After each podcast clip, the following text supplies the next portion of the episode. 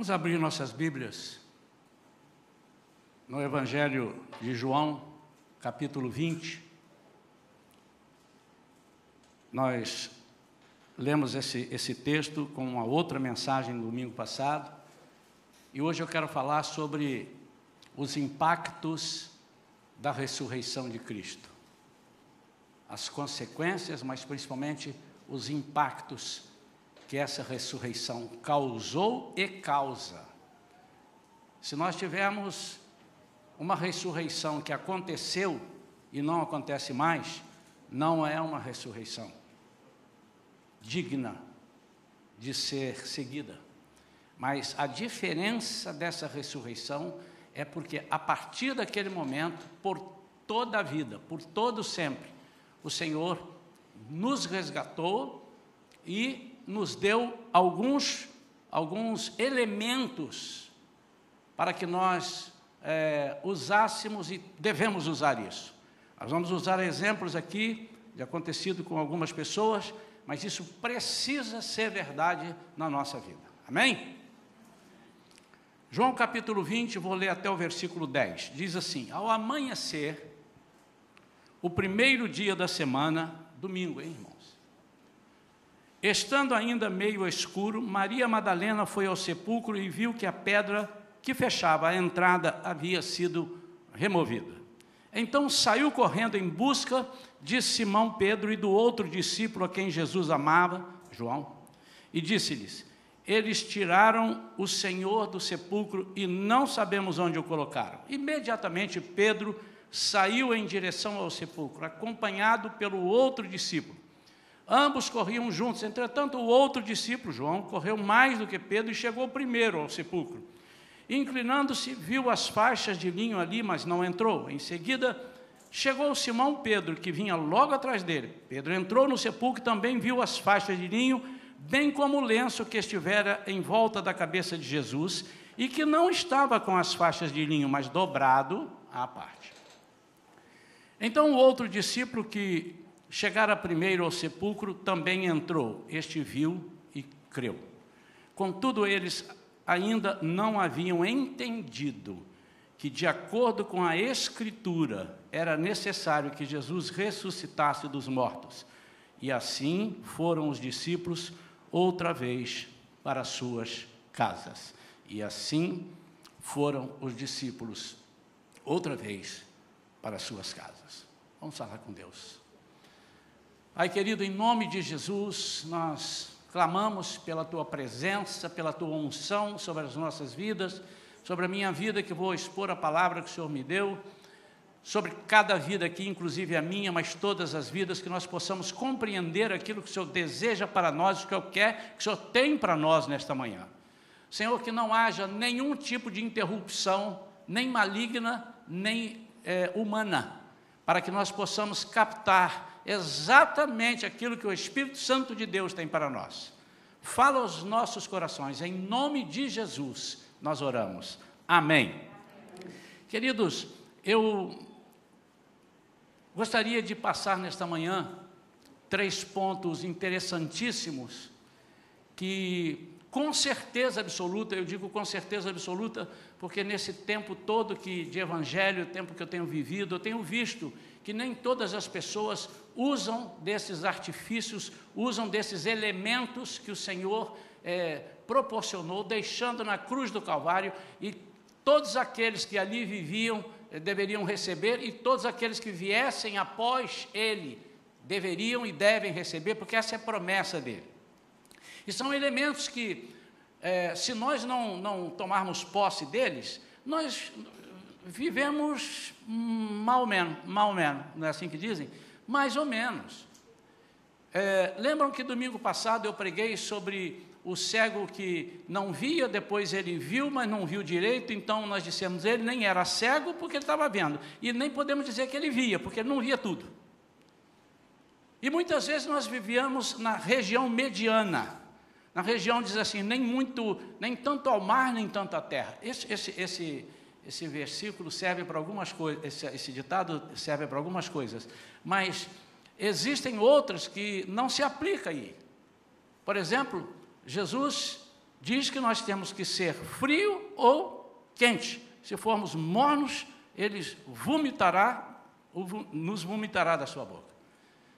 Então, tem os sentidos que nós precisamos aplicar. E nesse sentido que eu estou trazendo aqui, o sentido da palavra de Deus hoje, esses elementos, se nós tomarmos posse e crermos, nós, no mínimo, seremos diferentes. No mínimo. Depois,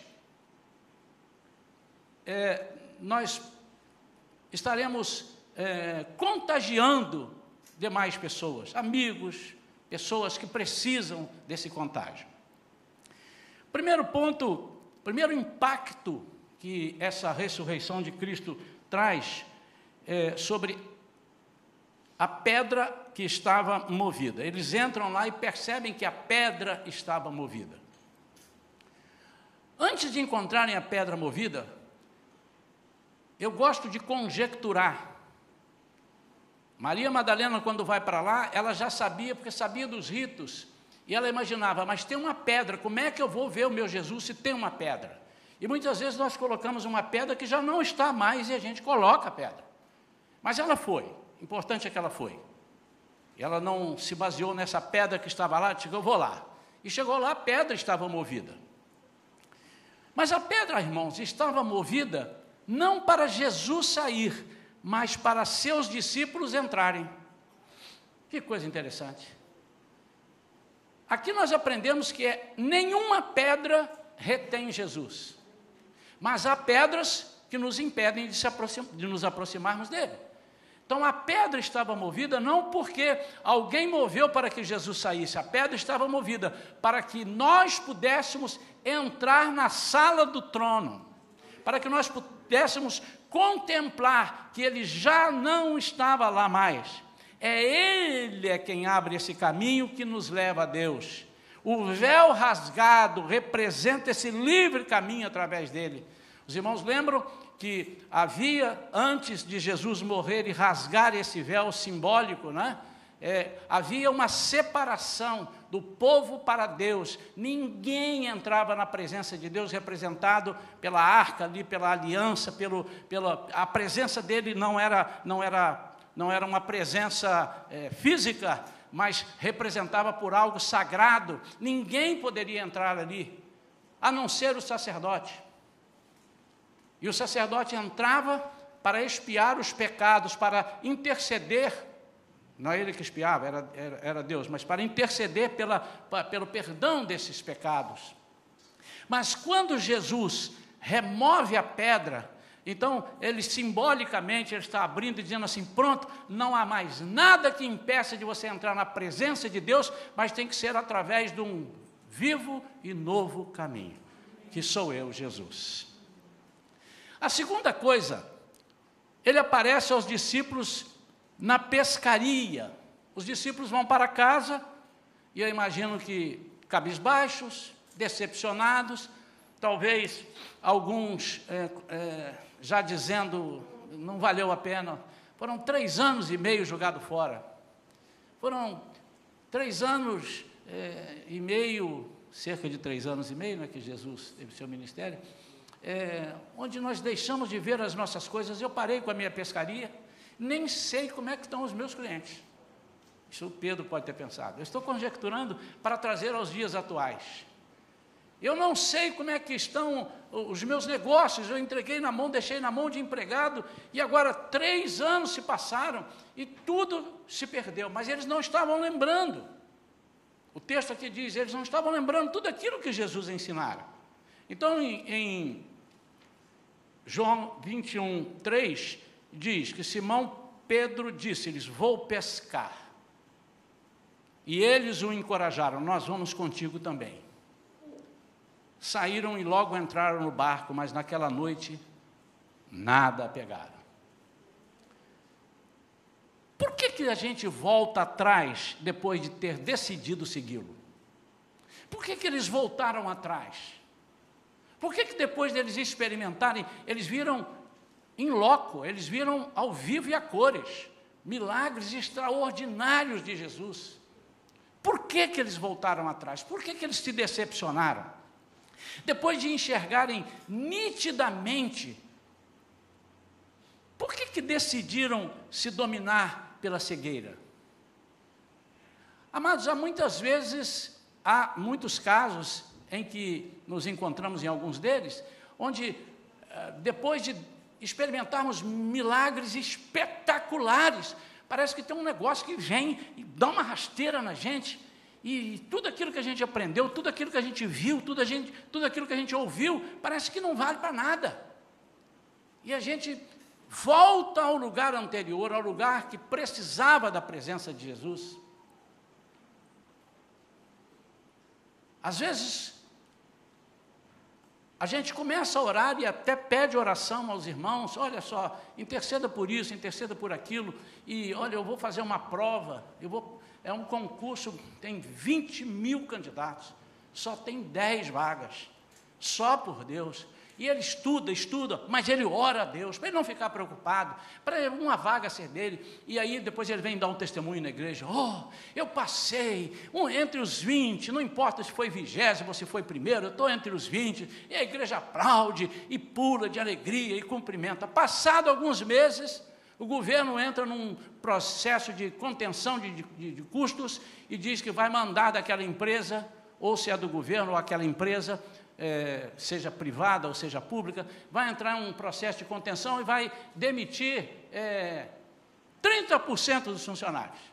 E ele já começa a ficar em desespero. Aí ele já não vem à igreja, aí ele já fica preocupado em casa. Aí você liga para o irmão, irmão, eu estou passando por problema. Aí você vai lá, ele está enrolado debaixo da coberta com um saco de pipoca, com a televisão ligada, e diz: Eu estou mal, estou mal. Mas o que, é que você está mal? Estou mal, eles vão cortar 30%. Mas o irmão que teve fé para estar entre 20 dos 20 mil, ou dos 10 mil, ou dos 30 mil, agora ele está sem fé de ficar dentro dos 70%. Ele já se colocou dentro dos 30%. Isso é enxergar nitidamente e depois voltar a não enxergar direito. Mas tudo pode voltar ao normal se nós atendermos a palavra. E qual foi a palavra? A palavra, se nós lermos aqui, vamos continuar lendo, entretanto, ao clarear da manhã estava Jesus na praia. Mas os discípulos não perceberam que era ele. Quando a gente está cego espiritualmente, a gente é capaz de não enxergar o Jesus. Maria Madalena não conseguiu entender. Os discípulos de, vinham pelo caminho de Emaús também não conseguiram. E eles não perceberam que era Jesus. E vieram da pescaria, pegaram Neres de Pitibiriba. Conhece esse termo? É tupi-guarani. Não pegaram nada, irmãos. E Jesus estava ali e perguntou, Jesus perguntou, moços, tendes aí alguma coisa para comer? E Jesus sabia que não, porque ele é onisciente. E eles responderam, não. Versículo 5. Então Jesus orientou-os: lançai a rede do lado direito do barco e a encontrareis. Todas as vezes que a Bíblia tem um detalhe, e foi buscar à noite, e passou debaixo da cerca, e não sei o que, tem alguma coisa assim, porque você vai procurar que tem alguma coisa. E tem as referências cruzadas. Lançar a rede à direita, que Jesus é esse? Ó, lança da direita, porque se lançar do lado esquerdo não vai ter peixe, não. Ué, mas Jesus que faz ter peixe a hora que quer, ele fala, nem precisa lançar a rede, fecha o olho, agora abre, olha dentro do barco, os peixes estão aí. Amém ou não amém? amém. Mas isto tem muito a ver com a presença de Jesus. Ele é a nossa direita. A Bíblia diz que ele subiu, está à destra do Pai, está à direita do Pai. Para quê? Para interceder por nós. Ele vive lá em Isaías 41, 13.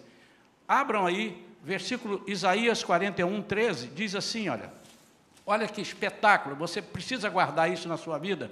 Porque eu sou, porque eu, o Senhor teu Deus, te seguro pela mão direita e te declaro: não temas, eu te ajudarei.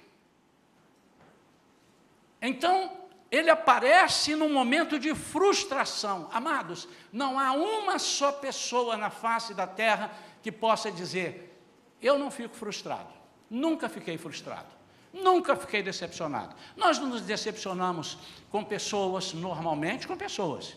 Nos decepcionamos com parentes, E até nos decepcionamos com Jesus. Eu falando isso, você diz que é isso, pastor? Não, com Deus não, nunca me decepcionei. Mas quantas vezes nós somos pegos murmurando? Não, não é possível, Deus não podia ter feito isso comigo. Eu contava, eu esperava essa cura, eu esperava esse milagre, eu esperava essa resposta, e Deus, o que, que é isso? Isso é uma decepção.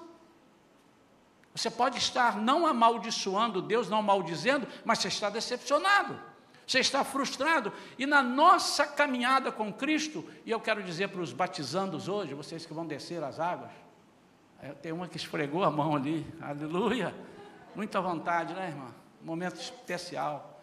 Vocês vão sofrer decepções na vida.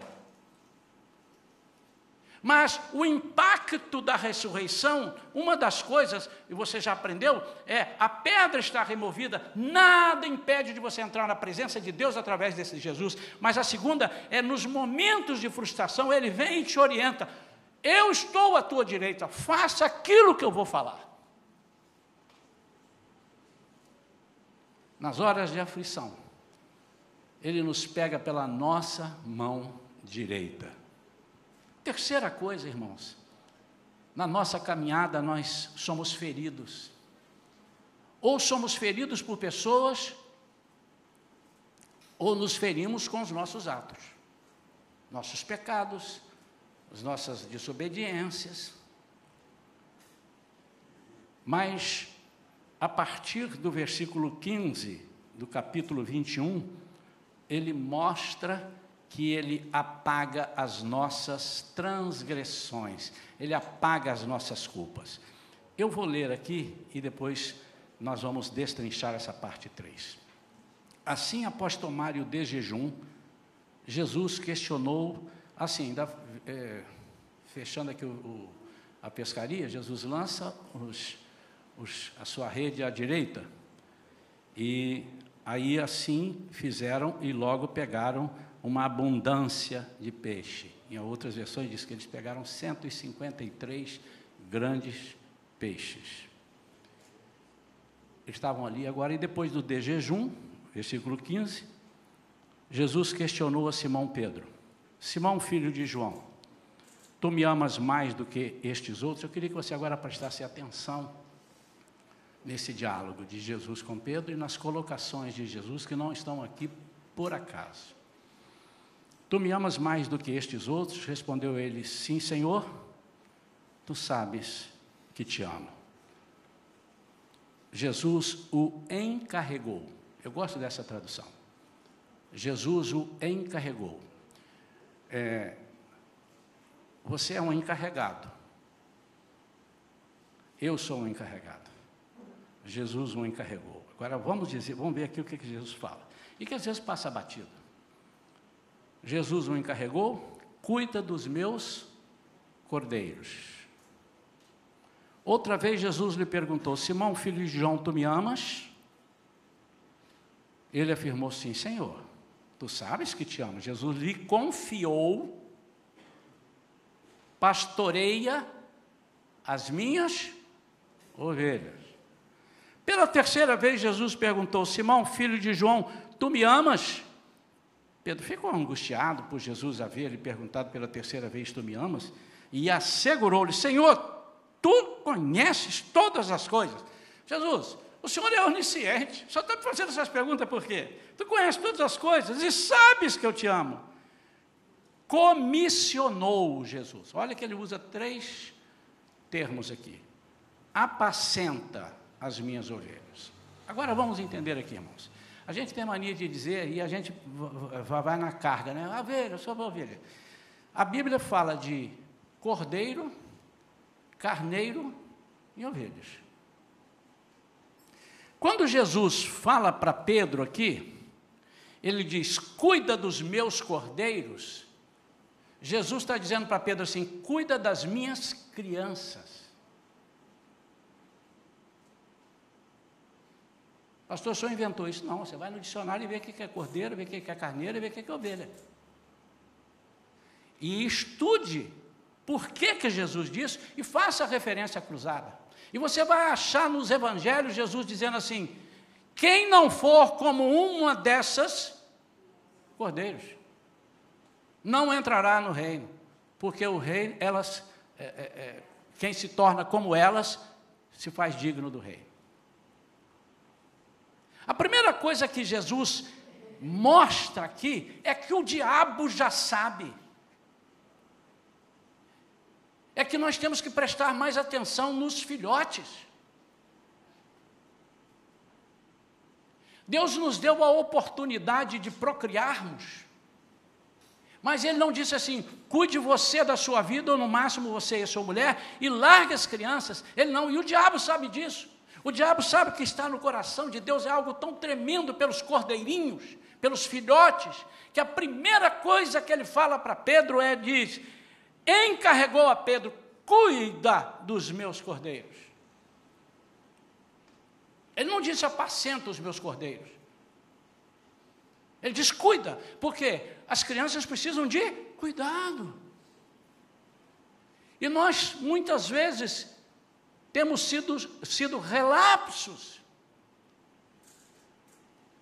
Graças a Deus que Deus colocou no nosso coração aqui na igreja e os irmãos têm acompanhado um amor muito grande por esse projeto de crianças. Oportunamente, a pastora vai falar mais coisas e, é, e cada dia Deus nos dando mais. É porque está no coração de Deus. Os filhotes são tão importantes para Deus que Faraó queria segurá-los no Egito. Vão todos vocês e deixem os filhotes, deixem as crianças. Porque tudo aquilo que Deus ama demais, o diabo sabe e ele quer ferir. Eu não preciso entrar em detalhe do que está acontecendo ultimamente com as nossas crianças.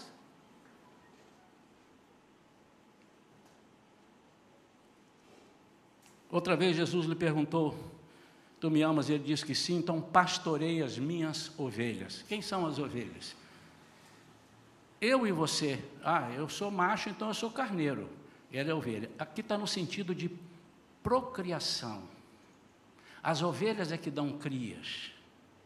Ele disse: pastorei as minhas ovelhas, dê um pasto bom para que elas possam procriar. O que, é que ele está dizendo? Que cada um de nós temos que ser tratado Cada um de nós tem que ser tratado, é cada um tem. Cada um de nós tem que ser tratado para que nós não viremos ovelhas estéreis. Quantas, a quantas pessoas você falou de Jesus este mês? De julho. Pastor, mas hoje ainda é dia 4, então vamos até junho. Pastor, mas junho foi um mês muito frio, então tá, este ano. A quantas pessoas você falou? A quantas você teve oportunidade de orar por elas? Eu tenho certeza que aquele folheto que nós distribuímos pela família, você entregou e orou pela pessoa e já tem até os resultados. Nós não vamos cobrar, porque não tem sentido nós cobrarmos. Mas Jesus está falando aqui, João, Maria, está falando o seu nome? Fala o seu nome agora, um, dois, três e já. Ele está te perguntando, ele está falando, eu vou lhe confiar, pastorei as minhas ovelhas. E pela terceira vez ele pergunta: Tu me amas? Ele disse, bravo, eu, senhor sabe tudo, sabe que eu me amo. Ele comissionou, apacenta as minhas ovelhas. Aqui o pastoreio tem a, a ver com a, a fazer o crescimento delas, elas comerem bem e serem protegidas. Apacentar as ovelhas é cuidar de todas as ovelhas. Agora, olha que interessante. Em que momento que Jesus fala isso com Pedro? Pedro se sentiu pior dos homens após ter negado a Jesus. Ele negou três vezes. Ele falou: Não, não, não conheço, não sei quem que é, vocês estão enganados. Não, não, me deixa fora disso. Eu nunca vi esse homem.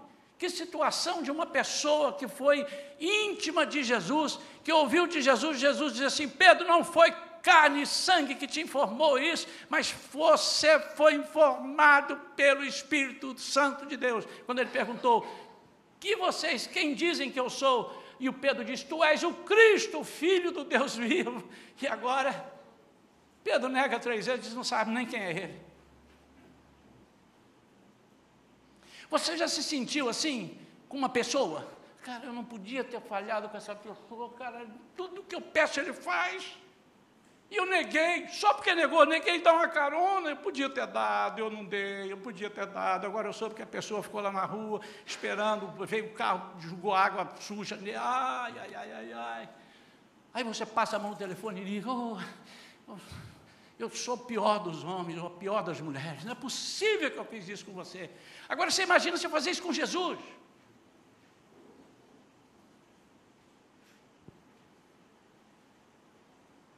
Se você fosse Jesus, ou se eu fosse. Pedro, você é muito cara de pau, hein, rapaz? Você é um cara de pau muito grande. Você precisa se converter de novo, Pedro. Você anda comigo três anos e agora, uns dias desse daí, você vai dizer que não me conhece, rapaz?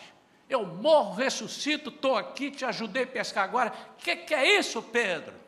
Onde você estava? Mas Jesus nem menciona isso.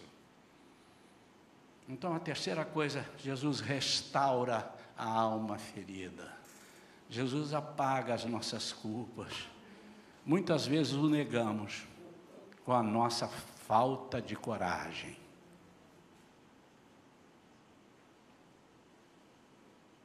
Muitas vezes nós o negamos quando ele convida e nós damos uma desculpa e não, mas hoje não, Jesus, hoje tem um churrasco. Não, hoje não, Jesus, hoje tem aquele jogo de futebol. Ah, não, Jesus. E ele disse: Você não sabe o que eu preparei para você, vai lá naquele encontro. Eu não me refiro vir à igreja apenas, mas também, também, mas eu me refiro a alguma coisa. Quem sabe, meu amado e minha amada, você não entregou nenhum folheto, porque falou consigo mesmo, eu deu-me de pagar esse mico na porta da pessoa, entregar um folheto, eu nem, ela não vai querer, vai gostar, vai achar que, não, porque é, politicamente correto, nós não podemos fazer isso, nós não podemos forçar ninguém a aceitar nada, cada um dá conta de si, e etc e tal, e etc e tal. Você negou Jesus, é uma das formas de negar Jesus, e você está sentindo o pior dos homens. E o que é que faz? Faz você ficar envergonhado e sumir. Pedro disse: Eu vou pescar. Eu vou pescar. E os outros falaram, eu vou contigo. Pedro tinha, Pedro tinha uma liderança, irmão.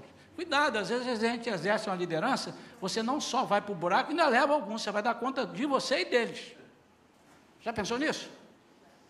Assim como se você traz pessoas para Jesus, você vai receber galardões por isso. A, a recíproca é verdadeira.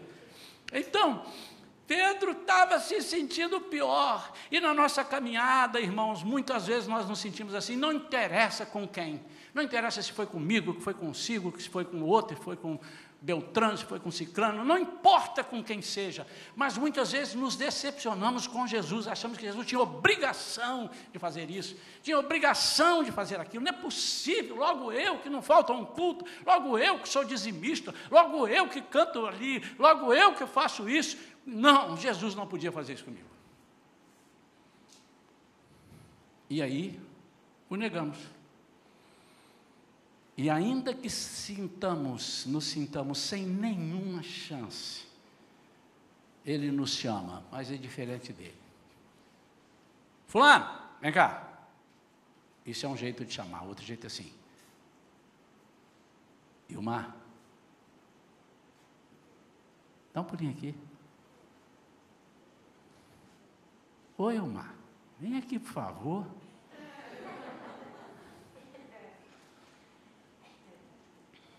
Ele nos chama.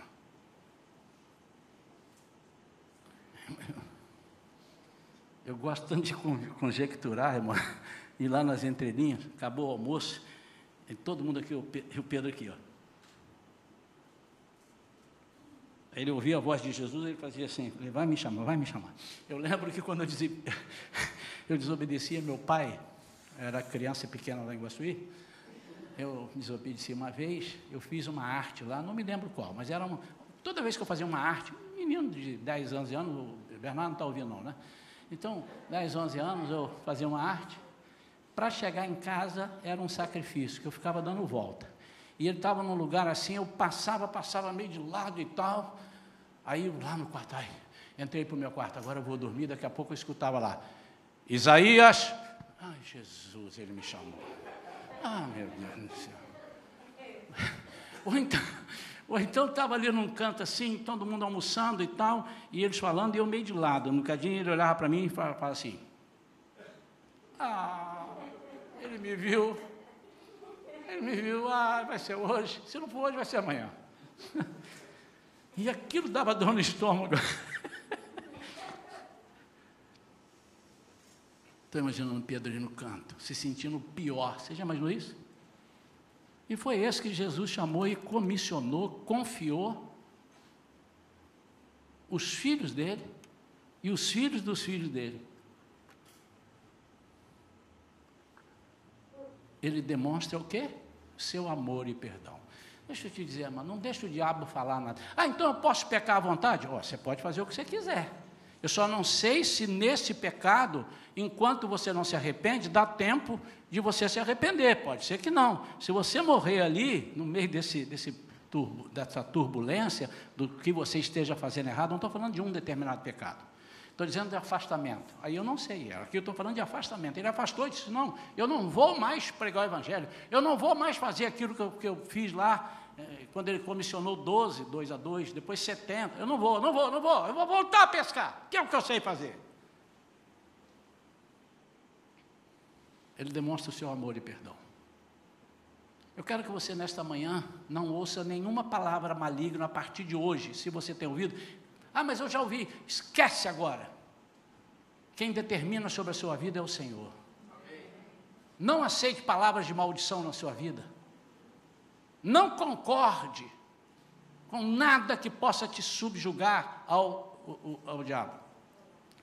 Não, ele, Jesus chama, mas ele não entra em detalhes das faltas cometidas. Ele sequer lembra. Não é que ele esqueceu, não, mas ele esquece. Quer ver? Quer ver como é que Jesus. Você vê como é que Deus é esquecido? Que Jesus é esquecido? Hebreus capítulo 8, versículo 12. Você vai ver. Hebreus capítulo 8, versículo 12. Põe aí para mim. Pois eu lhes perdoarei a malignidade e não me permitirei lembrar mais dos seus pecados. No Antigo Testamento diz também, lá em Isaías ele diz, que eu não me lembro mais das suas transgressões, dos seus pecados, eu, eu sou aquele que apaga os pecados como quem apaga a névoa. Você já subiu ali para Teresópolis, Petrópolis, em tempo assim de inverno? Aí uma névoa assim, aí você foi para lá, passou no meio da névoa, estava ali, aí foi lá, ficou meio-dia, uma hora, o sol brilhou, arrebentou, tirou toda a névoa, você desceu. Você lembra onde estava a névoa? Você sabe desenhar o desenho da névoa ali, como é que estava? Não. Mais ou menos isso. Ele apaga a névoa, como quem apaga a névoa, que ninguém consegue ver. É assim que ele faz. Pois eu lhes perdoarei a malignidade, não me permitirei lembrar mais dos seus pecados. E ele nos confia uma tarefa das mais importantes para ele: cuidar de vidas, cuidar do seu povo. Meu amado, minha amada, qual é a sua profissão? Qual é a sua profissão? Tira a máscara e fala bem alto. Sua profissão? Aposentado. Esse então, Jesus não te aposentou nunca. Mas fala outra que você está fazendo aí. Hein? Taxista, depois você dá o telefone para o pessoal aí. Taxista, você pensa que é essa. A sua profissão é cuidar de vidas. Qual é a sua profissão, doutor Perillo? Você pensa que é, e você sabe, né? Quantas vezes você vai ali fazer, ou todas as vezes que eu sei, vai fazer uma cirurgia, vai. Senhor, como é que é?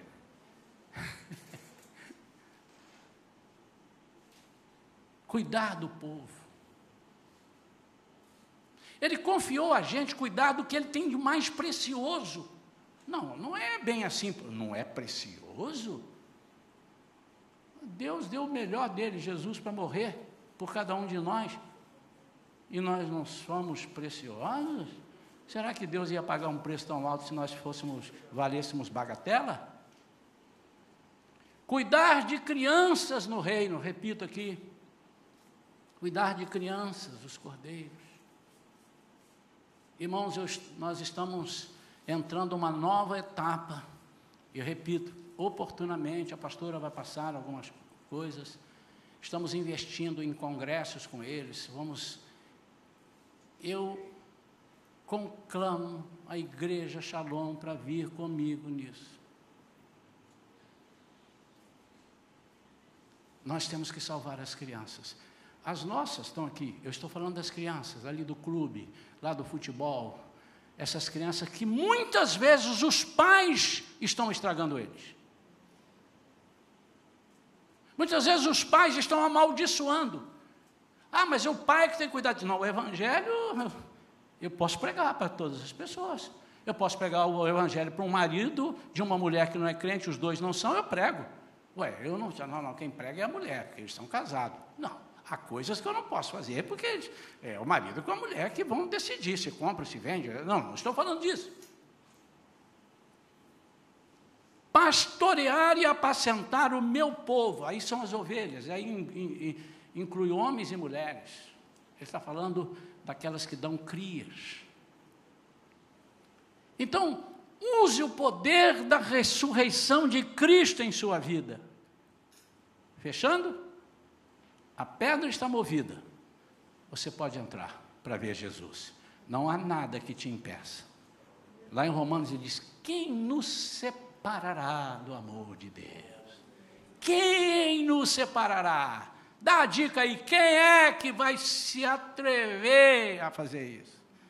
Ele aparece a nós, apareceu aos discípulos da pescaria em momentos de frustração, é naquele dia que você estiver mais frustrado, entre na presença dele como filho do rei, como é, criação feita à imagem e semelhança dele. Não deixe a cegueira te tomar, não deixe, não jogue por fora tudo aquilo que você aprendeu. E por fim, ele restaura nessa caminhada as suas muitas feridas. Quantas feridas nós temos? Quantas feridas nós, nós é, obtivemos ou ainda estamos obtendo? Ele apaga e ele não te pergunta por que, que você fez. Sabe, irmãos, a maioria das vezes que eu encontro pessoas, e encontrei muito nessa vida, pessoas que estão afastadas do caminho do Senhor, eu disse assim, ah, porque pelo palavreado a gente imagina, oh, você é cristão? Não, não, é, é, então, quando ele falou então, eu já sei que, então, é, eu fui, eu cresci na igreja. Minha mãe é, minha mãe é, como se isso fosse jantar. Já pensou eu falar assim? Olha assim, você é, você é médico? Não, não, mas meu irmão é. Meu irmão é. Então, mas seu irmão é médico, você não é médico. Né? A minha mãe é, meu pai é. E, e todas essas pessoas, quase sem nenhuma exceção, eu vou dizer o quase só para não errar, mas é praticamente sem exceção. Por que, que você não volta? Primeiro, por que, que saíram? Por uma bobagem. Uma bobagem muito pequena. Mas ok, saiu. Certamente a culpa é nossa. Não soubemos trabalhar isso. Mas, por que, que você não volta? Porque eu acho que eu não mereço. Estou com vergonha. Eu saí de lá, briguei com o irmão João, com a irmã Maria, com o irmão Sebastião, com a Etelvina, e eu não tenho cara de pisar lá dentro mais. Enquanto isso, você pisa fora. Você não pisa lá dentro, pisa fora. Fica lá, frustrado. E pior que você vai pescar e não pesca nada. pesca nada. Tem peixe aí? Na dica de nada. O poder da ressurreição de Cristo e o impacto dessa ressurreição nos garante, estamos no caminho certo. Estamos no caminho certo. Não volte atrás as frustrações da vida. Mas o mais importante é que, apesar de nós, vasos imperfeitos, Ele nos chama para cuidar das melhores coisas dele, o seu povo. Quero orar pela sua vida agora. Queria que você ficasse de pé. Quero chamar aqui à frente, mas eu, antes de eu terminar de falar, você já tem que vir correndo para não. A gente, não é possível. Tem alguma coisa te amargurando, você está triste com alguma coisa, você está decepcionado com alguém, com alguma coisa, ou até com Deus, não importa. Eu venho aqui à frente agora, eu quero fazer essa oração. Você não pode voltar para o banco, ou você não pode continuar aqui hoje, você não pode participar de uma festa de batismo estando com a alma amargurada. Todas as pessoas que estão tristes por alguma coisa, estão amargurados por alguma coisa, aquelas que já conversaram comigo, chegou a hora, é agora, corre aqui na frente e eu quero, eu vou filmar. Estou filmando aqui, porque. E lá de fora também. Eu quero, o Beto me deu um flash lá de fora. E todas as pessoas que estão aí ao alcance da nossa visão. Se você está com alguma tristeza na alma, por alguma razão, por alguma coisa que alguém lhe fez. Eu fico olhando para ali, não tem que olhar para lá, tem que olhar para lá, né? Porque eles me veem. É, eu queria que você aí fora desse um passo à frente, assim como eles fizeram aqui, como se tivesse alguém aí, eu ia pedir a pastora para ir ali, ok? E o que eu estiver fazendo aqui, a pastora vai estar fazendo lá. Você viesse à frente. Você está tá triste, está triste. Pastor, eu estou triste, mas só um detalhe, eu não sei com o que, mas eu estou. É aqui, vem, vem para cá. Vem para cá. Alguém te decepcionou? Alguém te frustrou? Está tendo acusações? Não, ninguém falou comigo, mas toda hora eu penso nisso, está tendo acusações. O inimigo está dentro da tua mente, martelando. Vem aqui. Quero orar. E eu vou orar com fé. Com fé. Eu vou orar àquele que ama sem perguntar. Mas por que, que você fez isso, fulano? Por que, que você fez isso? Por que, que você fez isso? Por quê? Eu não te falei? Ele diz: apago tudo. E nem me lembro mais.